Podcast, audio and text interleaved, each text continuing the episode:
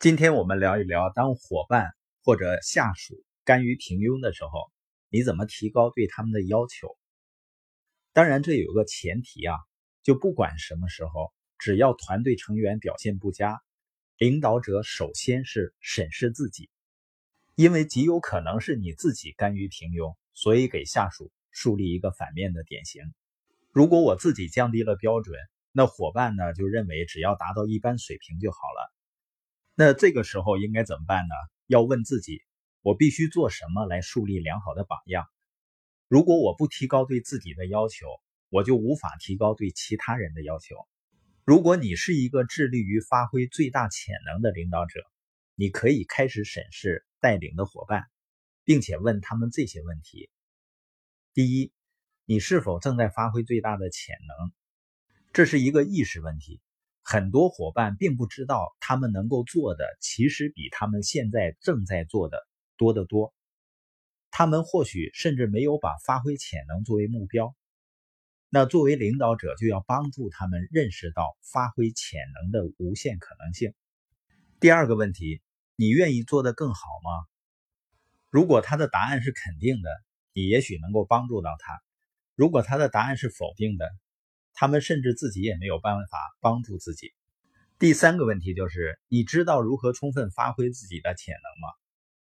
很多人不知道如何才能取得更多的成功，他们有意愿，却缺乏相关的知识，或者是呢认知不到，所以没有行动。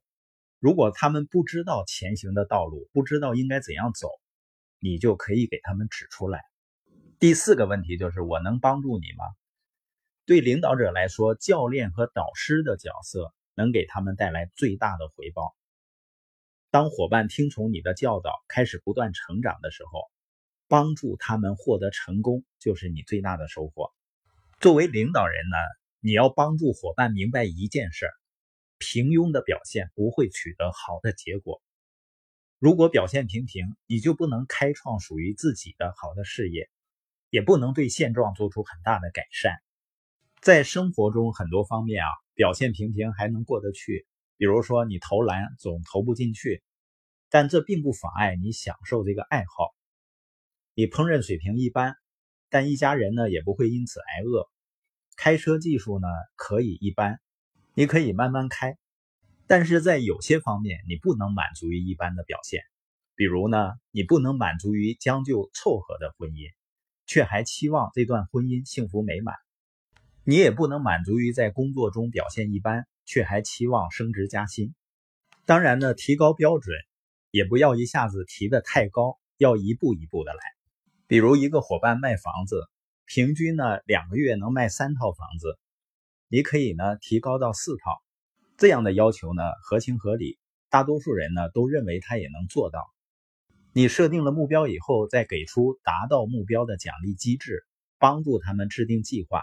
并一直跟进计划的执行情况，那多数人最终都会实现这个目标。